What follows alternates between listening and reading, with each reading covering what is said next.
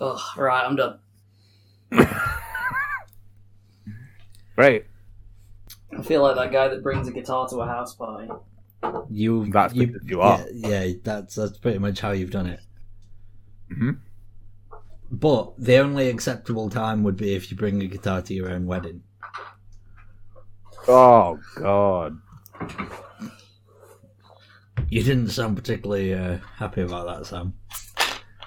That's that's like the guy who brings a guitar to his house party to the nth degree. you will listen. um, we once went to a wedding um, for like one of my dad's like old school friends or something, and uh, the bride went full bridezilla and um, basically like kicked the DJ out because he wasn't playing like shitty '90s indie and trance bands. He was playing wedding music at a wedding, but they'd not told him that they wanted him to play shitty nineties indie and trance wave music. They want they just said play wedding music. So what they ended up doing instead is kicking him out. He took all of the uh, all of the wedding shit, like all of the DJ equipment and sound booth and whatnot, and a guy with a guitar played Oasis for forty minutes. And I have never ever wanted to punch an entire wedding more than that. I mean, I can now safely declare mine and Emma's wedding a, an Oasis free zone. That's fine. Good. Um, how the Dickens are we both? Superb. Oh, I- I'm, I'm great. Lovely. The Oh, lovely. the action on show this previous weekend was to such it was played to such a high caliber it necessitated me learning about defensive formations in order to find out what a nose tackle is because I I you know, it's a tackle what the fuck like so now, now you know more about defense than Cliff Kingsbury. Then is that what you're saying? I too could ruin Patrick Mahomes given the opportunity. so, I mean, if you if you like take exactly what Sam said and add like a hearty dollop of Schadenfreude as well, and that's how I currently feel. Beautiful. I, Well, I you know, I saw the, I think I think it was the Bengals nose tackle. Um, I can't remember his name. DJ Reader, Um, yeah, that's the guy, and he was doing some stellar work out there. And, he's very very good. yeah. So I had to, you know, in my what ninety first episode of a podcast about a professional sport. Ninety second, but we'll allow it. Who's keeping Who's keeping cab? Hmm. I did have to learn what he does and why he does it. and what did you what did you find? Present to the class. Yeah, show and tell. Well, I don't like that idea. Was it the sort of thing where you read it but it never actually officially went in, so you wouldn't be able to describe what you've learned? You just you just know the words now. I'll say this. I understand what three four and four three like defensive schemes are now. Brilliant. Amazing stuff.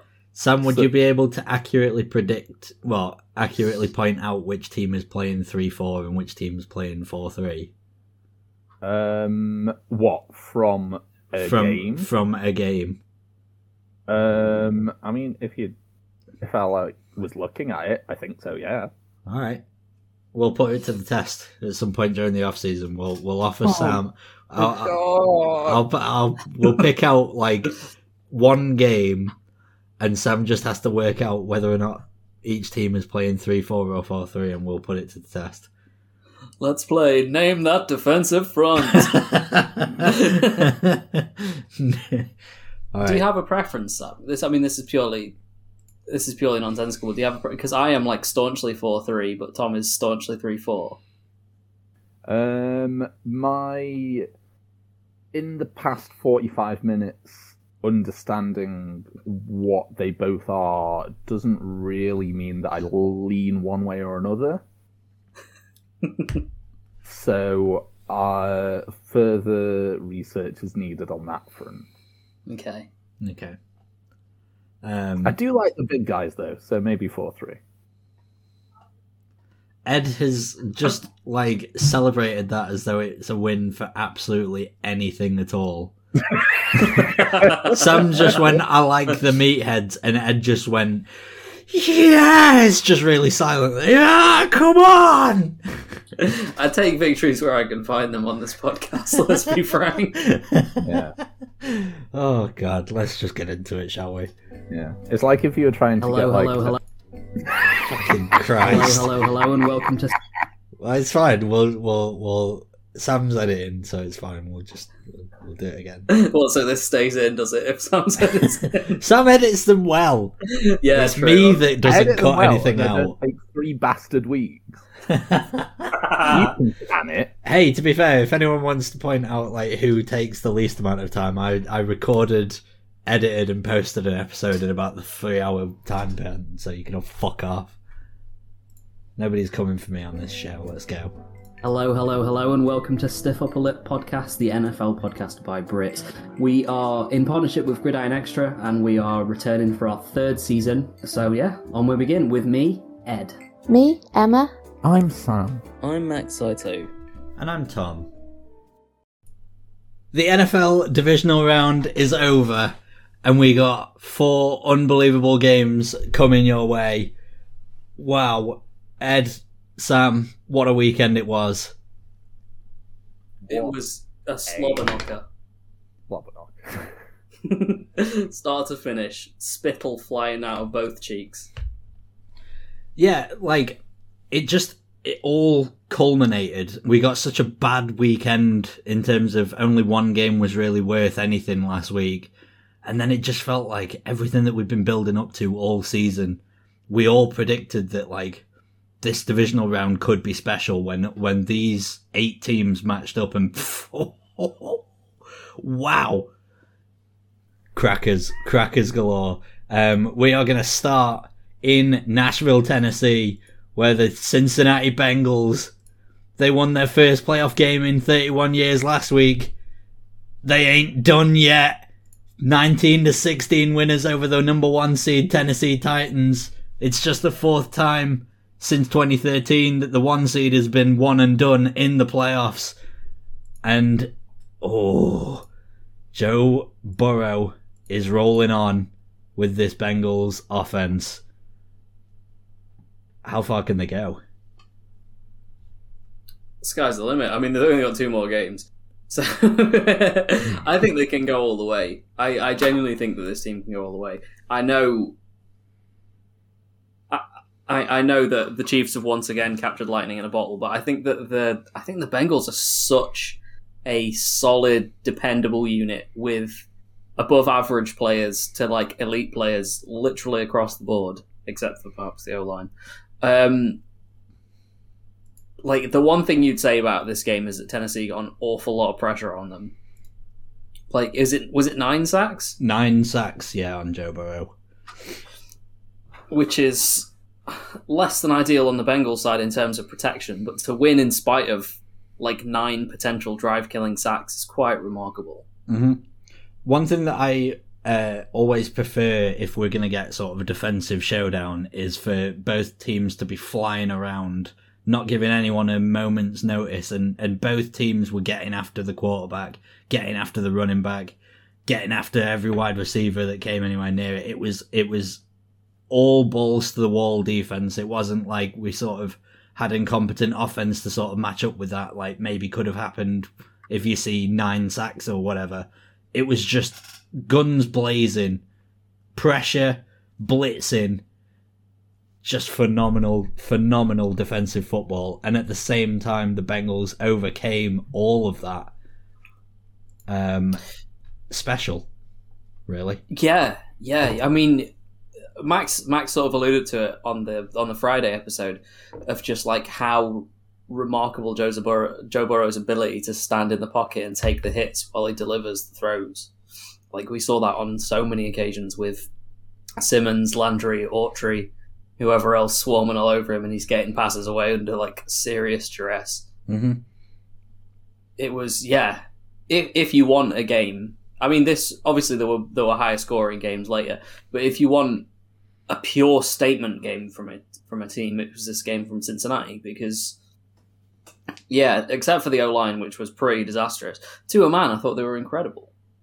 Yeah, they uh, their defense definitely came to play as well, picking off Ryan Tannehill on the first and last throw of the game, which I believe is the first time that that's ever happened in a playoff game. So crazy times. Uh, Jessie Bates with the opening pick and Mike Hilton with the game sealer. Um, just, just bloody phenomenal. Just everything, everything clicked for for both teams defensively. We got one of the best catches as well of the of the whole weekend. Uh, Ryan Tannehill laid out an unbelievable throw of about 27 yards into the bucket, directly into the hands of AJ Brown, who hauled it in mid spin for a touchdown. And that was the sort of moment where you maybe thought, oh, Tennessee going to actually like pull this one out. And then Evan McPherson, who we've all been hyping up all year as being unbelievably clutch, a rookie kicker drafted in the fifth round, and he might be the third best kicker in the entire NFL. Unbelievable. Just what a game. Yeah. Just what, yeah, just what a game. Like, people can look at Tannehill's stat line and say, oh, he was inaccurate, and yeah, I think that the picks. I mean, it's clear that the picks cost them the cost them the game, but I think that um, like he was he was forced into making those throws. He was like baited into the throws. Like the the the the zone split on the first play of the game, where Bates is able to rob that sort of um, that seam.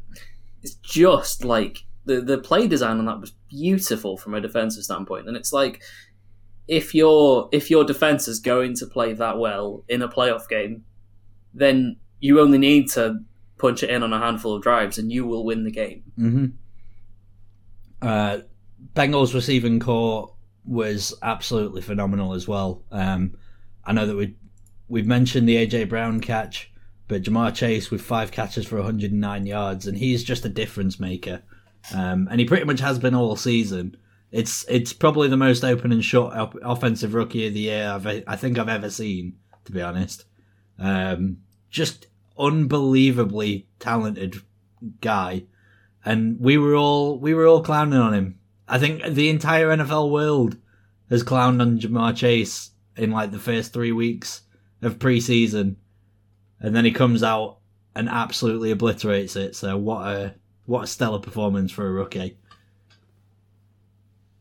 Absolutely. Absolutely. And didn't they need it? Like, didn't they need that final sort of piece to set them up and uh, help them to glory? But we said it last week. The Bengals have drafted so well recently that mm-hmm. they are absolutely reaping the rewards of their draft picks at the moment. Yeah. They're in a great position as well because uh, their O line did not play well and it is still an issue. But the good thing is, is that they've got all of the pieces that they need now to go on and put it all together. They just need the O line, which they have a free agency. They've got plenty of cap space. They've got draft picks that they could easily just sink into the O line. Um, they've done it the right way, and I, you know, I've got to congratulate them. When you can build a roster from being like, well, just unbelievably bad to being this good, in the space of two years, that is that's top draw. The Bengals are now uh, well. I mean, I suppose they kind of quietly have been for a while, but the Bengals are absolutely my Super Bowl pick at this point. Since he move on into the AFC Championship game for the first time since 1988. Oh, actually, before we move on, go on. I mentioned it before we started recording about how DJ Reader. We were recording. Oh, okay. Um, about D- DJ Reader made me learn what a nose tackle was, but like, especially to say that like Derrick Henry was coming back, like after the bye, like he did so well, and the the Titans O line is like a good, good unit. Just making making like Roger Saffold, who's you know, as far as I know, pretty great guy. yeah, he is. making him look like a chump. He yeah, he was regularly sort of like still getting a hand on the play while being double teamed, right? I mean that's like very, very impressive stuff. It took him it took him a while to even like start properly double teaming him. No, I think the only problem is, is if you try and double team DJ Reader, then you you're potentially leaving Trey Hendrickson and Sam Hubbard like one on one. Yeah. and that's that's not a it's not a scenario that you really want. That's sort of why like guys that just have edge presence and no D like D line interior D linemen anyway, um, still struggle to really make it count. Like, I mean, I'm gonna sort of briefly mention like the Chargers, but like Joey Bosa had like a bit of a down year, but that was because who was their interior guy? Linval Joseph, who's like 39 and probably about as maneuverable as a fucking steamboat. Now, yeah, he's not It the make- quickest anymore. yeah, it makes it makes like the world a difference. So I DJ Reader probably being double teamed late is as a result of them having great pieces, but they put it all together well. Um, I did get it slightly wrong. I said that Mike Hilton's pick was the uh, game sealer, but it was Logan Wilson who, you know, got to give credit to Logan Wilson because he's been absolutely phenomenal as well, literally all season. The Bengals have, defensively have like lived and died by the Logan Wilson. Really, he's been whenever he's missed any time, the Bengals defense has been shit, even with all of these pieces. So. Not shit, but comfortably, comfortably worse. below I mean, he, par. he wasn't. He wasn't in the game when they played the Bears, so Well, y- yeah, but exactly. yeah, that proves your point, not mine. All right, let's uh, let's move on because we still got three more games of, of of non-stop action, and we ended another game with a late field goal from another clutch man, but this time on the other end of the age spectrum because Robbie Gould showed up to play in our uh, in Lambeau Field. Terrible weather conditions, a stodgy, abysmal looking game, but it all comes to play when the 49ers special teams unit shows up on the final five minutes or so. And Aaron Rodgers potentially departs Lambeau Field for the final time as a Green Bay Packer. Um. Listeners might have noticed that Max isn't here today. Um, we we're told the two aren't related. Yeah, but there is no co- there is a bit of a coincidental thing that whenever the Packers lose, Max suddenly has a very stressful shift and uh, wants to die. So we'll uh, we'll allow him we'll allow him the respite. But Max, we're on to you here. You can't just get out of duties just because your team sucks. um, as I mentioned in the Titans game, this was the fifth time since 2013 that a team who was the one seed coming in was knocked out. We got both one seeds out in one weekend. In one fell swoop. And then and then we lost the two seed in the next game, but uh, the NFC all of a sudden lost all of its like gusto. Every team that's at the top of the division, uh, of the top of the conference, is unbelievable, and they're not going to be stopped. And all of a sudden, we're down to like the three seed, the Rams. Crazy, crazy times. Packers are out. Yeah, Packers, Just Packers are out. remarkable, remarkable scenes in in the uh, Wilkins Hebron household. Um, you know the end of uh, the end of a Phantom Menace, where it just like cuts to like sort of strange CGI'd parties on different planets. yeah. that's like um, that's the tier in which we're talking about. Uh, yeah, I mean the first thing to point out is that do you, do you guys see that Robbie Gould has never missed a field goal in the playoffs? Uh, I did see that, courtesy of Dorktown. Yeah, solid gold in his veins. This game did genuinely like I've been I've been sort of harping on about it all playoffs, but like kickers are important.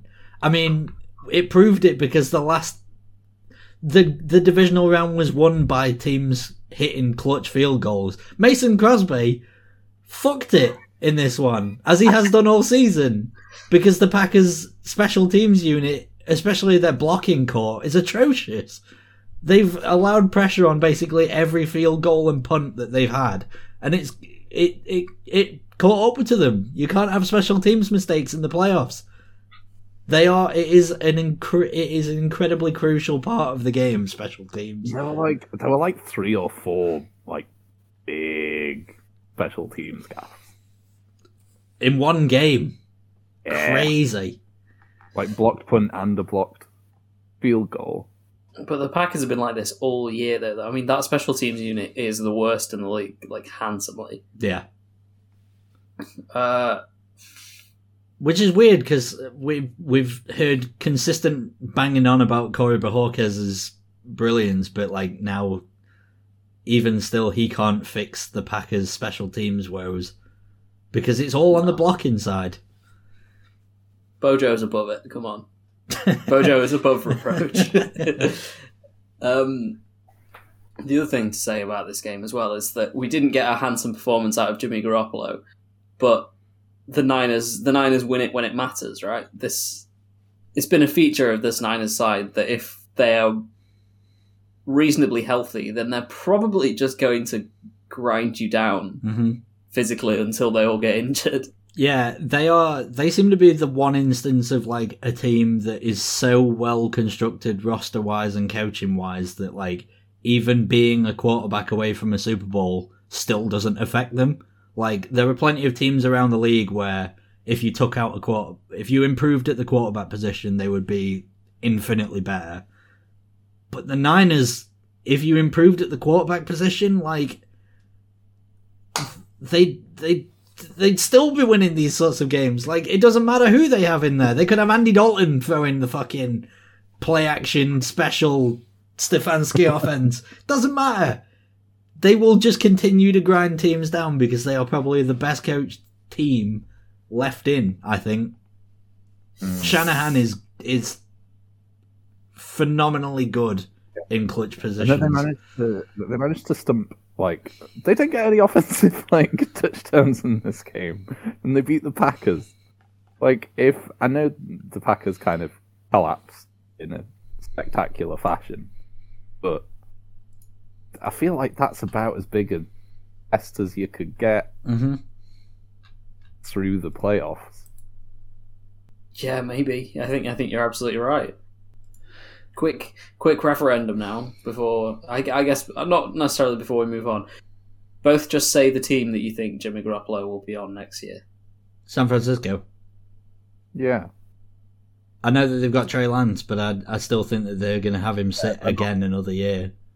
yeah, they're not going to go all in on Lance next year. I He's I still too a- raw. I so I I cannot. I I've got to the point now where I I can firmly see the Jimmy Garoppolo Steelers. Yeah, but you're the only person that's ever seen this. I know.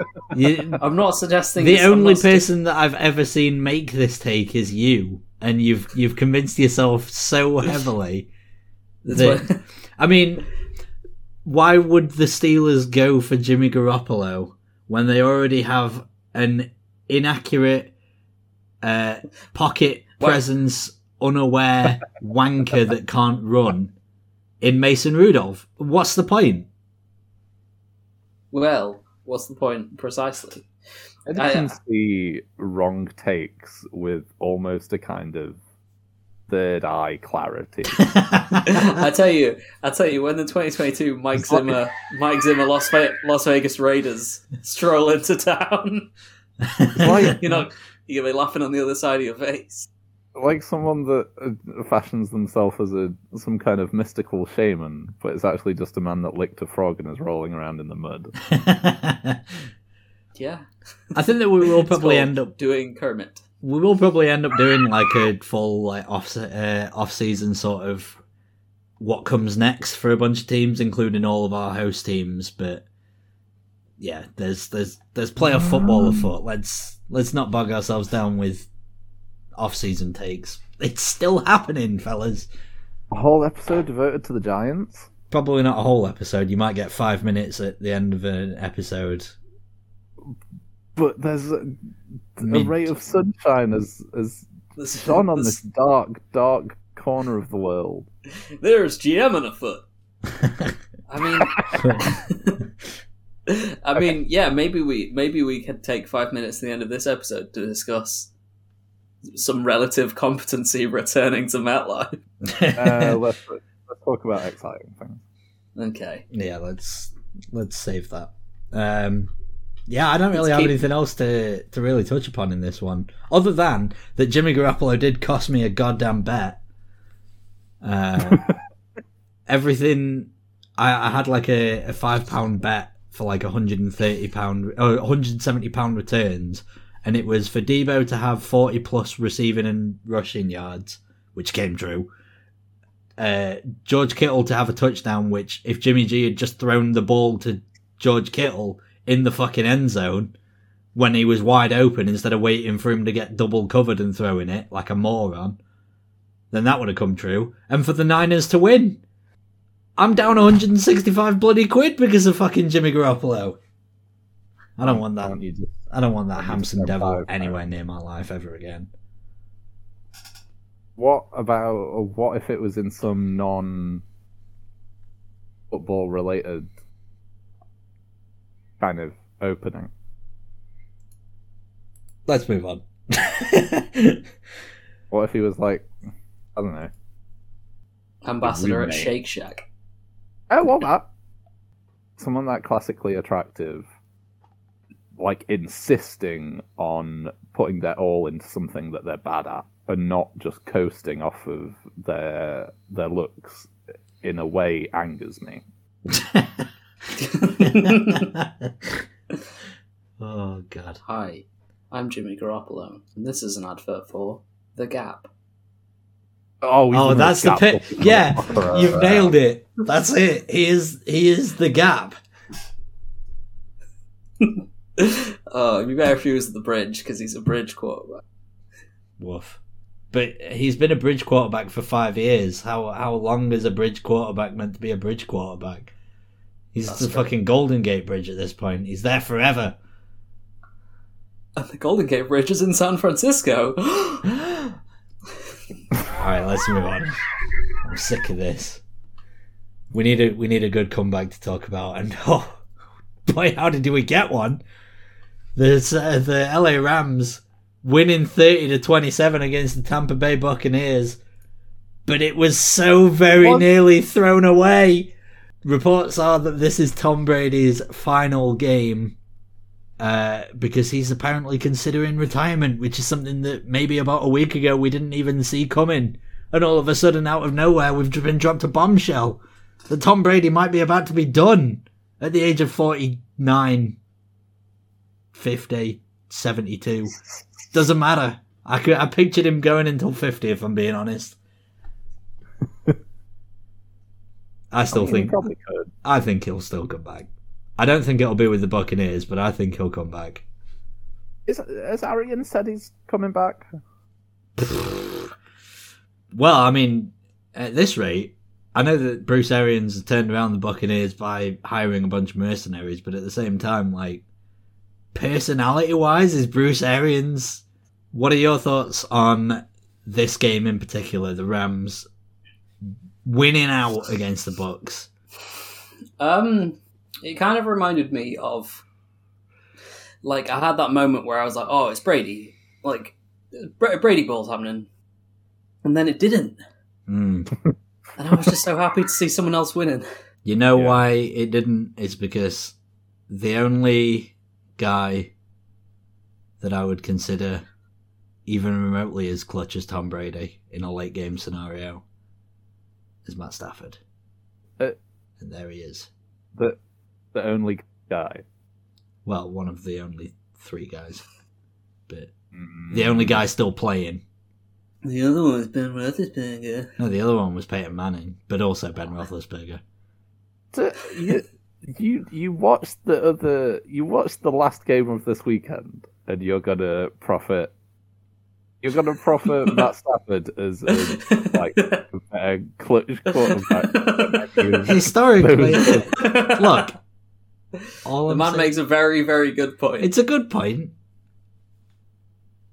All right, we'll we'll just we'll shut up. I just don't know what you see in the man. I I like Matt Stafford, all right, and what I see in Matt Stafford is exactly what happened at the end of this game because when the chips were down because Tom Brady was doing his usual shtick and coming back from an unbelievable deficit where we were all clowning. Well, we were definitely clowning on him for a little bit, saying, "Oh, but Tom Brady's not scored a touchdown yet," and then all of a sudden keeps churning, puts an absolute dime in the hands of Mike Evans, and we're all thinking, "Oh my God, we're not going to get another Falcons scenario. How great would this be?" And then Matt Stafford. Yeah, if you if you if you slow the frames right down on the all twenty two of that final throw to Cooper Kupp, you can actually see Matt Stafford sort of turn his head to face Detroit, like shudder, then turn back to face the play, and then as he throws it, you can see his mouth go like "I'm free" as it leaves his hand. oh Yeah, God. I mean- that's just that's just what happens. Don't look it up.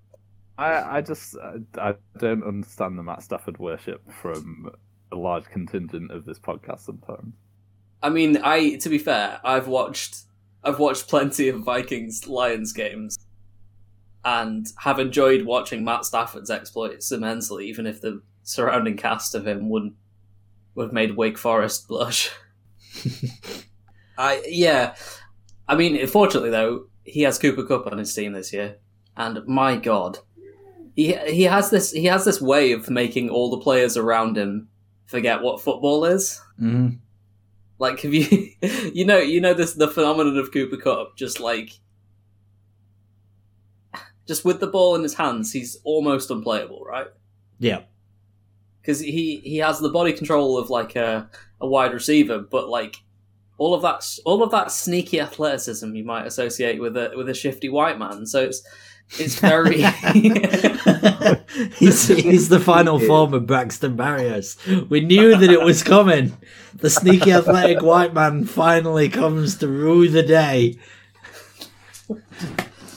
Oh, I I feel the one thing that I will say is that like this playoff weekend was the weekend where it seemed like all of our takes that have come so horribly wrong all year came true and the Buccaneers just could not overcome the injuries in the same way that like the Ravens and the Raiders both like crossed the Rubicon in terms of how many injuries they had. Like the Buccaneers squad did, um, especially when they weren't playing a, a, a pretty atrocious Eagles team, to be honest. Um, and the Rams made them pay, and then all of a sudden Tom Brady, like you can still never count him out, even if it may be his final game. It- like you can't you just can't count it out. We were all into Nega Brady yeah. started. Just what a game. Just again, what an unbelievable game. Like even if again this one felt like maybe a little bit flat for like a couple of quarters because the Rams were so out of sight, all of a sudden Cam Akers just starts having unbelievably like uncharacteristic fumbles. Like every every possible bounce that could have gone Tom Brady's way did. And it was like surely the whole it can't happen again. Surely think- not. Do you think they're gonna carry on? Well, do you think they're gonna lean on Cam Akers still like next week? I I mean, I reckon so. Yeah, because like McVay isn't the sort of guy that will like turn on a running back if he has a bad game. But like, That was a bad game. it was a bad game. I mean, Well, on the was it- ground, it, wasn't. It was just it- he just could not stop dropping the ball on the turf. well, it was. It was. It was quite a bad game on the ground. It wasn't a great game on the ground either. I mean, it wasn't like a it wasn't your traditional Yeah. Saquon game, but it was close. Didn't he have like twenty four for forty eight? Yeah, that's exactly what it is. Um, Sony Michel just only had one carry, despite like basically carrying the Rams to the playoffs, like down the stretch. I don't know. Maybe get Sony Michel a little bit more. Get him a little bit more love. I know that he's. I know that he's not great. I think that if if big fifties over the nose tackle, I think forty eight of twenty four is great. Um, yeah, I, there was a weird thing about Cam Akers. I'll just I'll just discuss it. Every time we mentioned him on the group chat, the next play he fumbled. yeah. It was it was it was really weird, like it was almost as though we were sort of filling his head with with his own propaganda, but there was no reason behind it because obviously that's not how the world works. Evidently, he had, you know, a little Apple Watch, just, you know, just a second before every snap. So, what the Salt players are saying. Ooh, they've said he looks unusually slight for. Wow. God, we got in his head. oh, um, the Buccaneers O line in this one was was pretty atrocious, right right up until that sort of monstrous comeback, but just an unbelievable amount of pressure generated. And I know that obviously, like Aaron Donald and Von Miller and like Leonard Floyd, when he decides to actually play football, are capable of putting pressure on any O line, but like. Brady basically just had no time in the pocket, which I guess contributed entirely to that like big deficit. But Speaking of nose tackles, I thought that Greg Gaines was incredible in this game. it was, Completely unsung hero. and I guess it's like it is the sort of ultimately uh, sad scenario for Greg Gaines because he's he's next to Aaron Donald and Von Miller is also on that line and Leonard Floyd is also on that line. So it's like he will go unsung, but man, they needed him big in this one. I mean, outside of the sort of the touchdown run for Leonard Fournette, like or the touchdown runs, the Bucs run game just didn't get going either. It was just like they couldn't move the ball on the ground, they couldn't move the ball in the air, and ultimately they've paid the price for all just not having a great receiving corps anymore. Mhm. Everyone got hurt, which is a shame. But we don't have to see the Buccaneers in the Super Bowl anymore, and so we will at least get a, a fresh NFC team, which is why we've got two of the other teams that have made the Super Bowl over the last three years in the NFC Championship. Good job, everyone. You didn't fucking get rid of them quickly enough, did you? I mean, the other thing to say is that Les Snead's. I mean, he gets a lot of criticism on this podcast for like leveraging the farm on Von Miller, but I, I It worked. yeah, it, Yeah. Yeah. I mean, what's a draft pick in LA? But like, doesn't really matter as long as you're winning games, I guess. Yeah, like. Well, this is this is kind of you know all in for them. I Uh, mean, this- we, you say that, but it was all in in the Goff years. That's Yeah. what people were saying in the Goff in the Goff years. They were going, "Oh, the Rams are all in on this star talent they've got," and they just keep doing it. I mean, I guess you know they'll find themselves in worse cap hell in some time, but Perhaps. Maybe they will, but I mean, they had to. They obviously had to eat a considerable amount of Goff's contract to get him to Detroit as part of the Stafford deal, because there was no way in hell that Detroit were accepting that without some of that. So if they do end up in cap hell, it'll most likely be via that way. Because I don't think that Mm. they're really going to end up in that much trouble with like Ramsey or Miller or Donald. Like they're all paid well, but well, Miller's uh, isn't Miller? He's immediately a free agent at the end of the year. Yeah. Yeah, But this is it. Like the Rams will be happy to just have him as a rental guy. There's there's talks of him going back to Denver. Von Miller. that'd be hilarious. yeah, he goes, wins a ring, and then like comes back and and shows back up in Denver, who got immediately eliminated from the playoffs. Like before they even started. Like man, check out my bling, bitches. That's a great Von Miller impression, I have to say. I don't know what he sounds Like- like. Like he was in the room with us. I don't know what he sounds like. Not Anyway. like that. Okay, that's fine.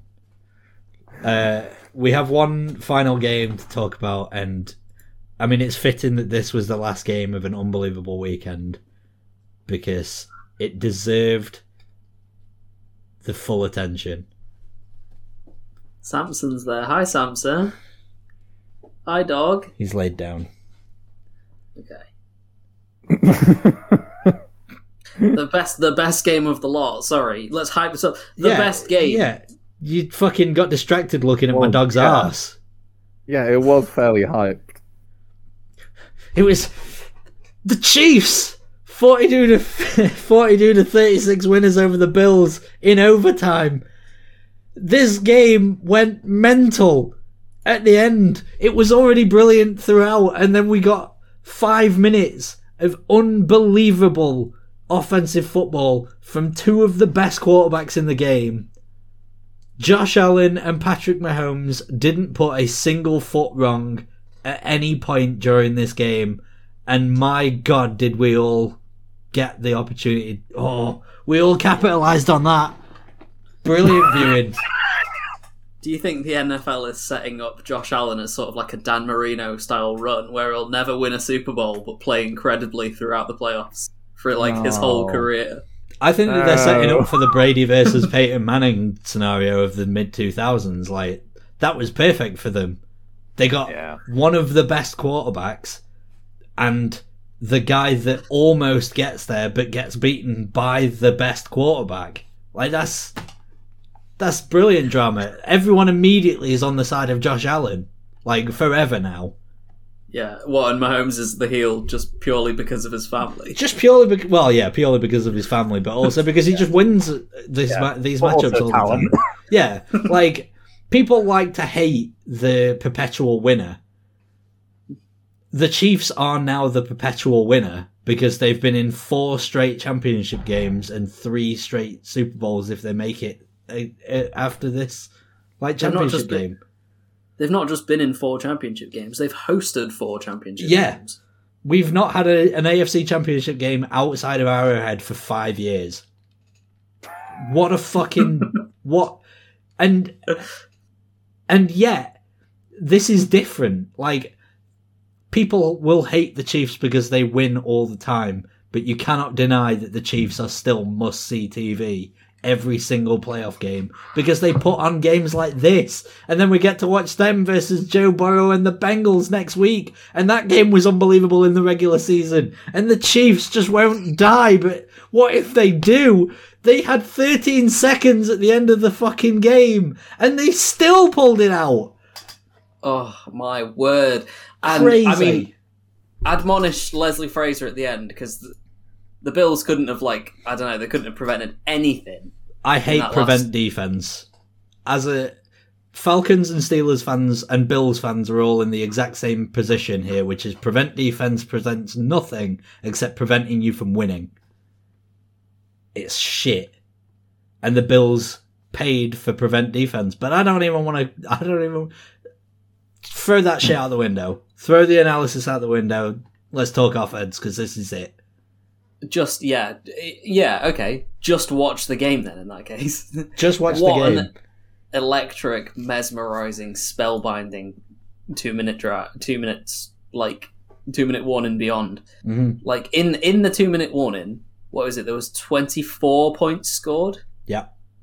Which is fucking ridiculous. Gabriel Davis had 201 yards and four touchdowns, and I'm pretty sure that like 100 yards and two touchdowns of that came in the two minute warning. Ludicrous. Mm-hmm. Like, the Bills got the ball back, scored quickly, gave Mahomes too much time. Then Mahomes scored too quickly and gave the Bills too much time, so the Bills scored quickly, and then they somehow still gave Mahomes too much time, even though 13 seconds was there. The era of defense wins championships is officially dead, because if you give a team 13 seconds to get at least 30 yards downfield, to get into field goal range, that is usually the sign that they are dead. And yet, in this era of unbelievable gunslingers that the NFL has produced, in the AFC especially, we have got Mahomes, Allen, Burrow, probably Herbert, Jackson could all do it. They could all win a game with 15 seconds on the line. Yeah. this immediately after this game, my heart was on the floor for the Bills. Mm-hmm. But on reflection, if they'd maybe have been a little bit braver, especially like kind of, I think it was late second, late first half or early second half. There were a few drives where they would they were just trying to run the ball, and the like kicking the ball straight out of the back of the end zone on that like last kickoff, and not not covering like Kelce. I do I do have a quick point about that, like especially the kickoff point, because I've seen people like killing the Bills for for kicking the ball out of bounds, or well, kicking the ball for a touchback in that scenario. But if you remember, Tyreek Hill had absolutely murdered the Bills on punt returns all game. Mecole Hardman and Byron Pringle had also been murdering the Bills special teams unit. If the if the Chiefs had gotten a big return out of any of their speedsters that all can return kicks and punts, like probably as good or better than anyone else in the league, what like we'd all be saying the opposite. We'd all be saying, "Oh, they should have kicked it out of the back of the end zone and made Mahomes like drive with 13 seconds," because there's no selling that. Like, I mean, Matt Haack saved a touchdown with a with a shoestring tackle over like Tyreek Hill. That that scenario just happens with the Chiefs. They are unbelievably good, especially in the return game, because every single player of theirs is like fucking running a 4.140. like, how are you meant to defend that on special teams? And I'm gonna, I will give the Bills like the benefit of the doubt because it doesn't matter who they have back there. There could have been a 70 yard return and then that's immediately a field goal. Or you give Mahomes a chance to throw the ball into the end zone. Like, just kick it out of the back. I'm not going to kill them for that. That's that's smart No. football. No, I would kill them for the prevent, sure. Yeah. but yeah, that that notion is strange to me. I I don't know. I just I, I'd be much more comfortable just giving him as little time as he possibly can, even if it means like risking a chunk play from like Hill or Hardman or I mean, whatever, whatever. If it's any other team, we're like, oh, 30, 13 seconds, they're buried. Like, may, maybe Rodgers, maybe. But like anyone else, you'd be like, oh.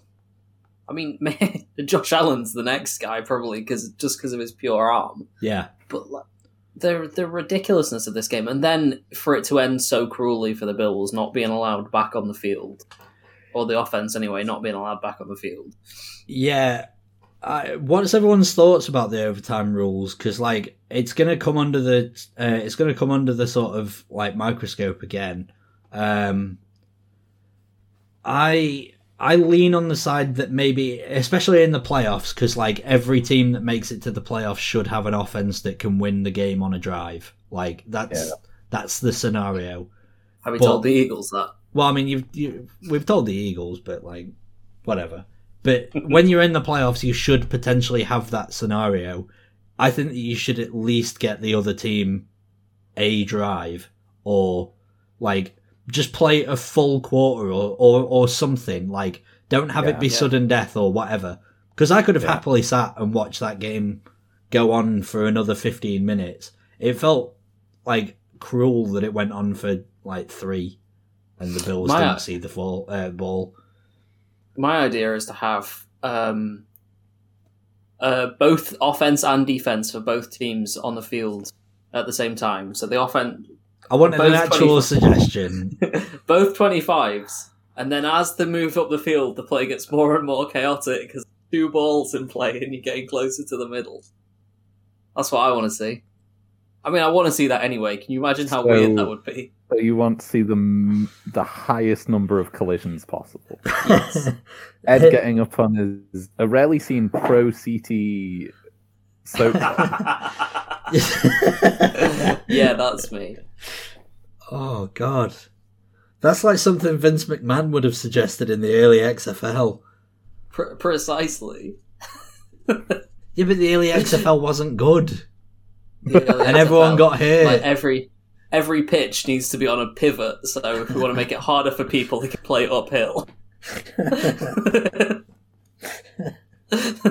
that would that's the that's the McMahon XFL. Let's fill the end zones with slime. Oh wait. No, that's the Nickelodeon. oh, but yeah, there's plenty of scenarios that they could do it, and ironically, um, people won't remember this, uh, or maybe they will. I, I don't care.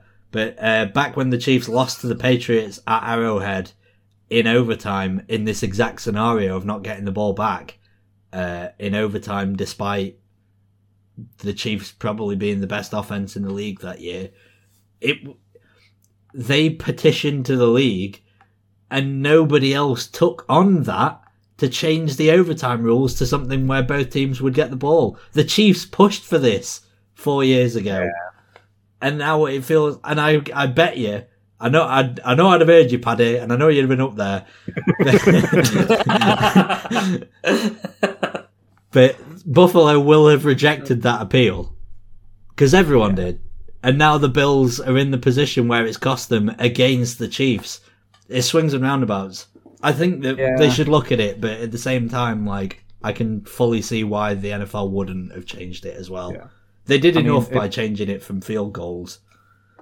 Yeah, if if Buffalo had won that coin toss and like marched down the field and scored straight away, I would not have cared one iota about overtime rules. Yeah, this is what I mean. Like, it's only because the the big bad successful team did it and now everyone's like, "Oh, but that's very harsh," and it is harsh. no, but it is the, the the, the rule is actively unfair. The I, rule I is, do have my problems with it. The rule is actively unfair. People will also point out that if you want to avoid losing in overtime on a single drive, play some defense. yeah, that's fair. But you've just played the Mahomes offense for sixty minutes. Yeah, yeah and, they, and, say, and when 13 like... seconds you've decided to play prevent defense, is, if you want to prevent getting to overtime where a, yeah, a coin yeah. flip could lose it, don't do the stupid prevent defense for 13 seconds and then let Harrison Butker of all people. Like that should have been the biggest red flag. It's not that Mahomes is capable of getting 13 yards downfield. Uh, sorry, downfield like 50 yards in 13 seconds. It's that Harrison Butker's on the other sideline. One of the most accurate kickers in NFL history. With a huge leg as well. Like you you have to prevent that ball getting to midfield. Uh, if it if it ends up going for a touchdown, then so be it, but you have to prevent that ball getting to midfield. Play some defense. Play some defense. Tom, but, Tom in the like dressing rooms at half time walks in, doesn't say a word, scribbles it on a whiteboard, circles it, and then leaves. That actually, I reckon that'd send a good. I, I reckon that'd send a pretty, pretty good message. It seems very Mourinho esque. It, it, does seem very Mourinho esque. There'd be a there'd be a few more slurs, if totally Mourinho esque. But aside I, from that, it seems Pep esque as well. I think that he's done something pretty similar. I think he just wrote "play better" on a whiteboard once. Um, there was I heard one about Jose Mourinho when he came in and stared at each player in turn for a full minute and then moved on and didn't say anything for the duration of the halftime. Could we could we kind of self fund like a you know a, a motion picture at least from my part inspired by Goal, where Tom, a plucky young white upstart marketable to the Midwest is turned into a defensive coordinator job. Is Tom sneakily athletic in this scenario? You know what? Tom, if Tom had shorter hair and a more impressive beard, he'd bear a striking resemblance to Cooper Kupp. What, because I'm white? I might be it. uh, but yeah, go watch this game. Um, get a month of Game Pass or something and get to watch the full game replay because watching the 17 yeah. minute highlights on YouTube doesn't do it justice. Find an illegal stream and download it off of Pirate Bay for all I care. Just just watch the full game and enjoy it. Yeah. Screw you, Rod. We should we should end it there.